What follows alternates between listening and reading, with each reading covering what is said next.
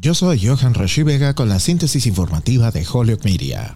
Los precios de la gasolina están superando aún más los 4 dólares el galón, el precio más alto al que se han enfrentado los automovilistas estadounidenses desde julio de 2008, a medida que aumentan los llamados a prohibir las importaciones de petróleo ruso. Los precios en las gasolineras subían mucho antes de que Rusia invadiera Ucrania y se han disparado más rápido desde el comienzo de la guerra. El presidente Joe Biden se ha mostrado reacio a prohibir el petróleo ruso por temor a que pueda impulsar aún más la inflación de cara a las elecciones intermedias de noviembre la Casa Blanca no ha descartado una prohibición y el secretario de Estado Anthony Blinken dijo el domingo que Estados Unidos y sus aliados estaban discutiendo una prohibición mientras se aseguran de que todavía haya un suministro adecuado de petróleo en el mercado mundial.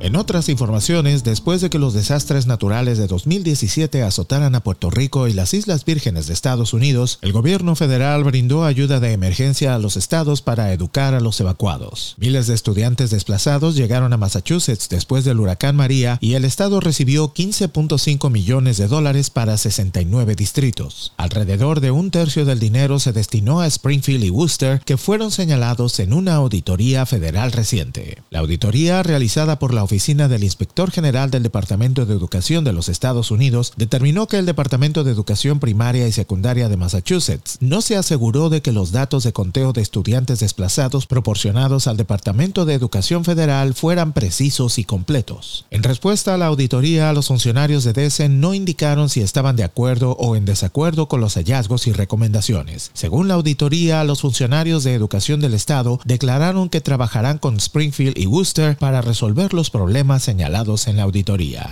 Yo soy Johan Roshi Vega y esta fue la síntesis informativa de Holyoke Media a través de WHMP.